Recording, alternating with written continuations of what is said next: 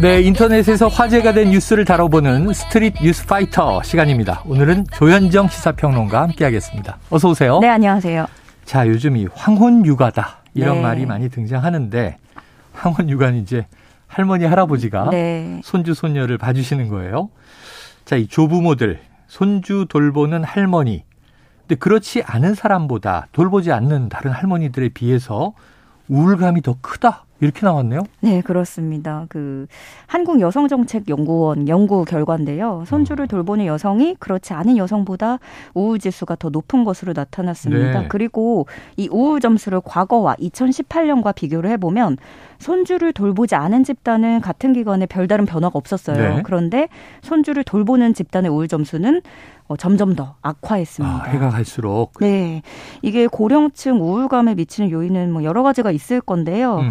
각자의 경제 상황이라든가 건강 상태도 있을 거고 뭐 사회적인 지위 네. 이런 것들도 포함이 됐는데 그런데 여기에 손주를 돌보는 거 아닌가 여부도 고령층 우울감에 큰 영향을 끼치는 어. 것으로 드러난 겁니다. 네네. 왜 한간에 그런 말 있잖아요. 뭐 손주 봐 주면 늙는다. 네네네. 봐주면 안 된다. 예. 요즘 어르신들 그런 얘기 많이 하시더라고요. 네. 근데 그런 말들이 진짜 이렇게 통계로 나온 거죠. 네. 어, 그 다음 요인으로는 배우자의 유무, 음. 만성질환 개수, 자녀로부터의 경제적 지원, 여가 활동 만족도 뭐 이렇게 다양한 요인들이 있었는데 이것들은 손주 돌봄이라는 요인에 비해서 영향력이 더 적은 것으로 어휴, 나타났습니다. 상당히 영향력이 크다는 얘기네요. 네.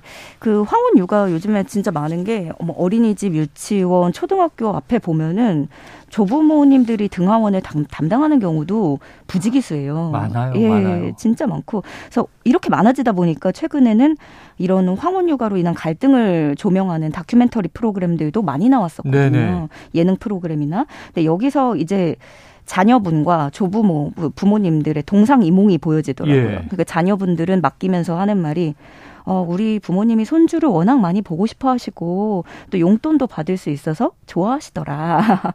이렇게 좀 말씀을 아하, 하시는데. 아전인수네요. 네, 그런데 막상 조부모님들의 입장을 들어보면은 아니다. 어쩔 수 없이 봐주는 거였다. 아니, 이게 따로 살면서 가끔 손주 너무 보고 싶어 하고 음, 네. 동영상으로 보시는 건 좋아하는데 매일 아침부터 저녁까지 보는 건 상황이 많이 다른 것 같습니다. 네.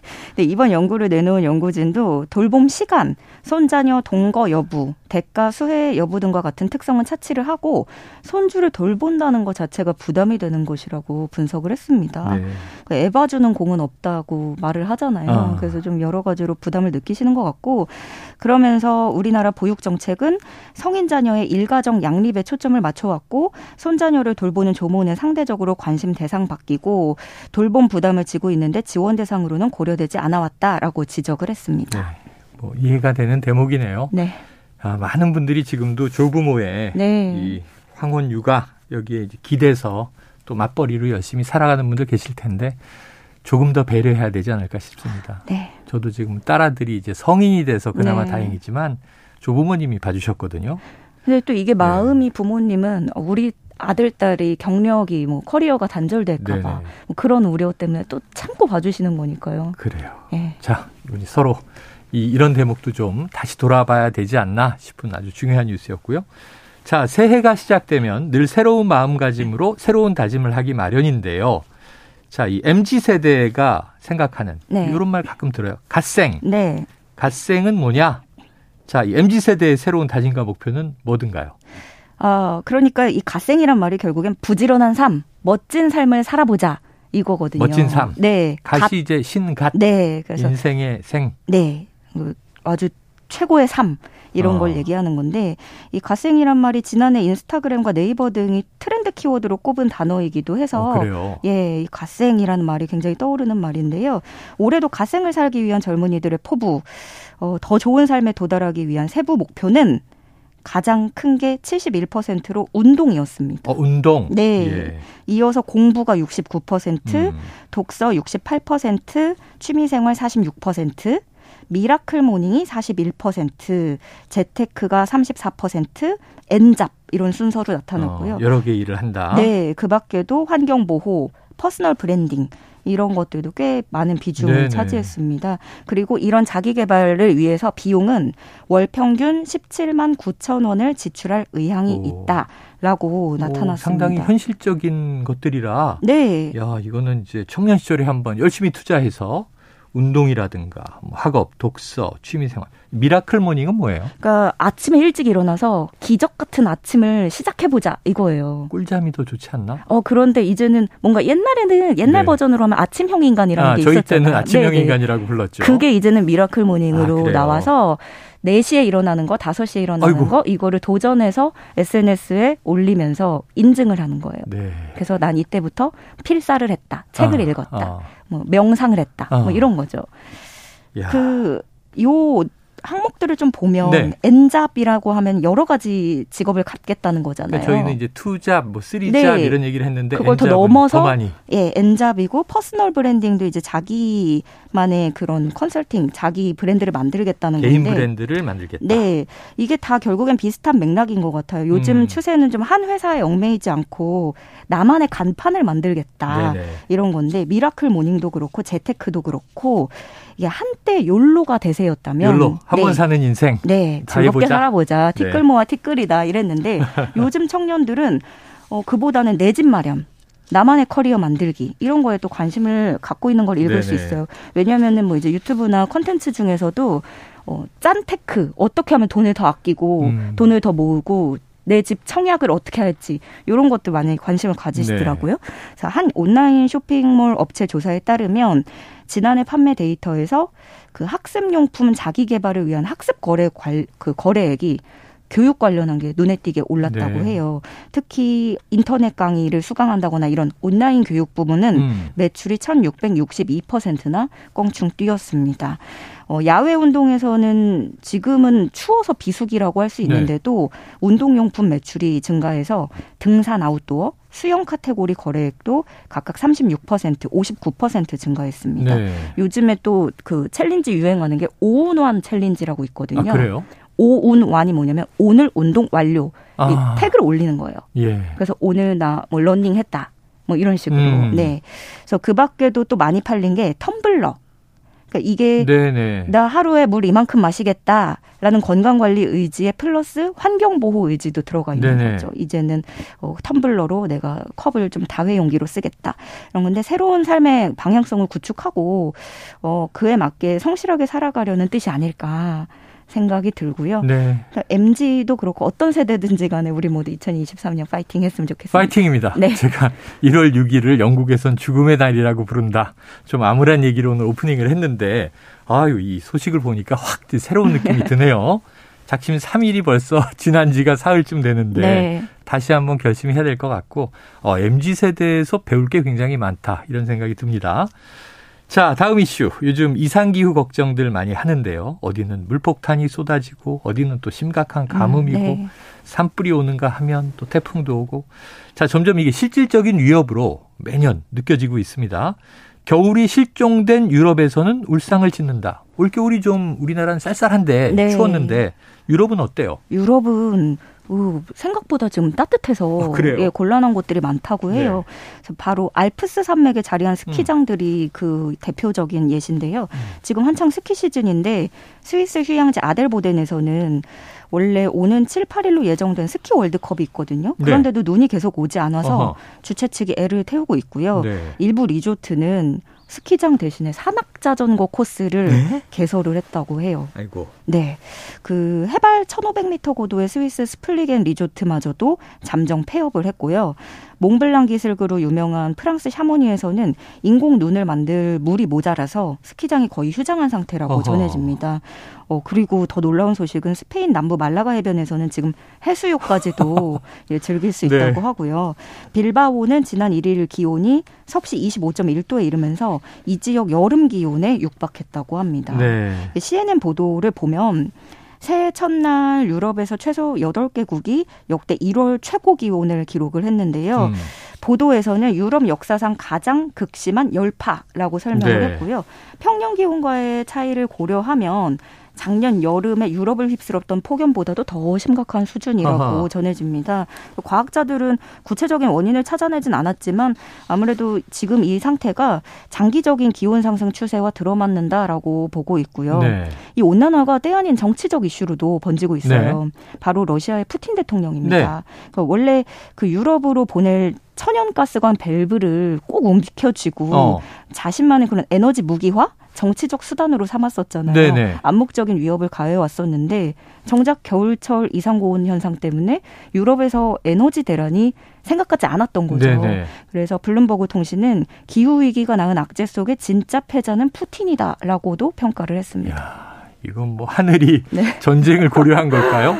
아, 그런데 좀 유럽이 그럼 올 여름은 어떨까 걱정이 확 되면서 네. 우리나라는 지금 추운 겨울인데 보니까 12월, 1월 이 전력 사용량이 네. 여름보다 높아서 이례적인 일이다. 아, 지금 예. 하도 이제 열 연료 올라가지고 많이들 네. 우리나라가 네. 지금 에너지 파동인데. 네. 그래요. 알겠습니다. 자, 졸업생에게 장학금으로 송아지 한 마리씩을 주는 초등학교가 있다. 네. 이야, 이게 어디예요? 전남 완도군에 있는 화흥초등학교입니다. 이 학교에서 이렇게 송아지를 장학금으로 주는 전통은 벌써 40년이 됐다고 해요. 오래됐네요. 네, 76년에 시작된 건데요. 이때 이 졸업생들이 인재 육성을 위해서 기금을 마련한 뒤에 그 당시엔 송아지가 되게 귀했잖아요. 그랬겠죠. 그래서 여섯 마리를 산 게 시작이었습니다. 어. 이 소를 축산농가에 맡겨서 종자 기금으로 불려서 졸업생들에게 장학금 대신에 송아지를 주게 된 게 시작이었는데 지금까지 240여 마리 마리의 송아지가 학생들에게 전달이 됐다고 하고요. 음. 올해도 졸업식 앞두고 지난 4일에 학생 2명에게 암송아지를 한 마리씩 전달했습니다. 어. 졸업생이 예, 2명, 예, 원래는 3명인데 한 명은 전학 온 지 얼마 안 돼가지고 그러니까 네. 학생 수가 되게 적잖아요. 네. 그래서 장학회 회장은 전교생이 39명까지 줄어든 어, 학생 수 감소를 막고 지역 인재를 육성하기 위해서 지역민들이 똘똘 뭉치고 있다라고 어. 전했습니다. 네, 이 듣자 하니까 이 송아지는 장학금만큼이나 학생과 또 가게에도 큰 보탬이 된다고 해요. 그래서 이게 살아있는 생명을 받은 거잖아요. 그렇죠. 그래서 여기서 그치지 않고 더 좋은 점이 있다면 미래 농가를 책임질 축사 경영자가 나온다면 또 좋지 않을까 네. 그런 생각을 해봤습니다. 그래요. 알겠습니다. 야, 이건 뭐 대단하네요.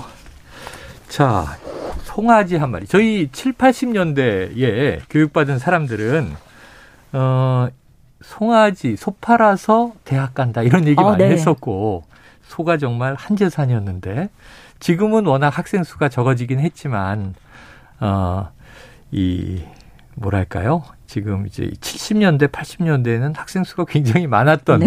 기억 경험이 있어서 야, 송아지 한 마리씩 준다? 이, 그때는 상상하기 어려운 일이었는데 음. 이런 학교가 있네요. 자, 이 마지막 이슈 하나 더 보겠습니다. 30년 가까이 의사 행세를 하면서 전국 수십 개 병원에서 무면허 진료를 해온 60대가 재판에 넘겨졌다. 이 충격적인 게 아니 어떻게 의사가 아닌데 의사 행세를 30년 넘게 했을까요? 그 60대 A 씨가요. 의대는 갔어요. 아, 그래요. 예, 의대 입학해서 93년에 의대를 졸업도 했습니다. 의대를 다녔는데 네. 졸업까지 했는데. 근데 면허를 못 얻은 거죠. 아, 그건 다른 거죠. 네, 네. 그러면은 의사 면허가 없으면 당연히 의료 행위를 할 수가 없는 건데 네네. 1995년부터 면허증과 위촉장을 위조해서 병원에 취업을 한 겁니다. 음. 그렇게 27년을 의사로 살았고 네.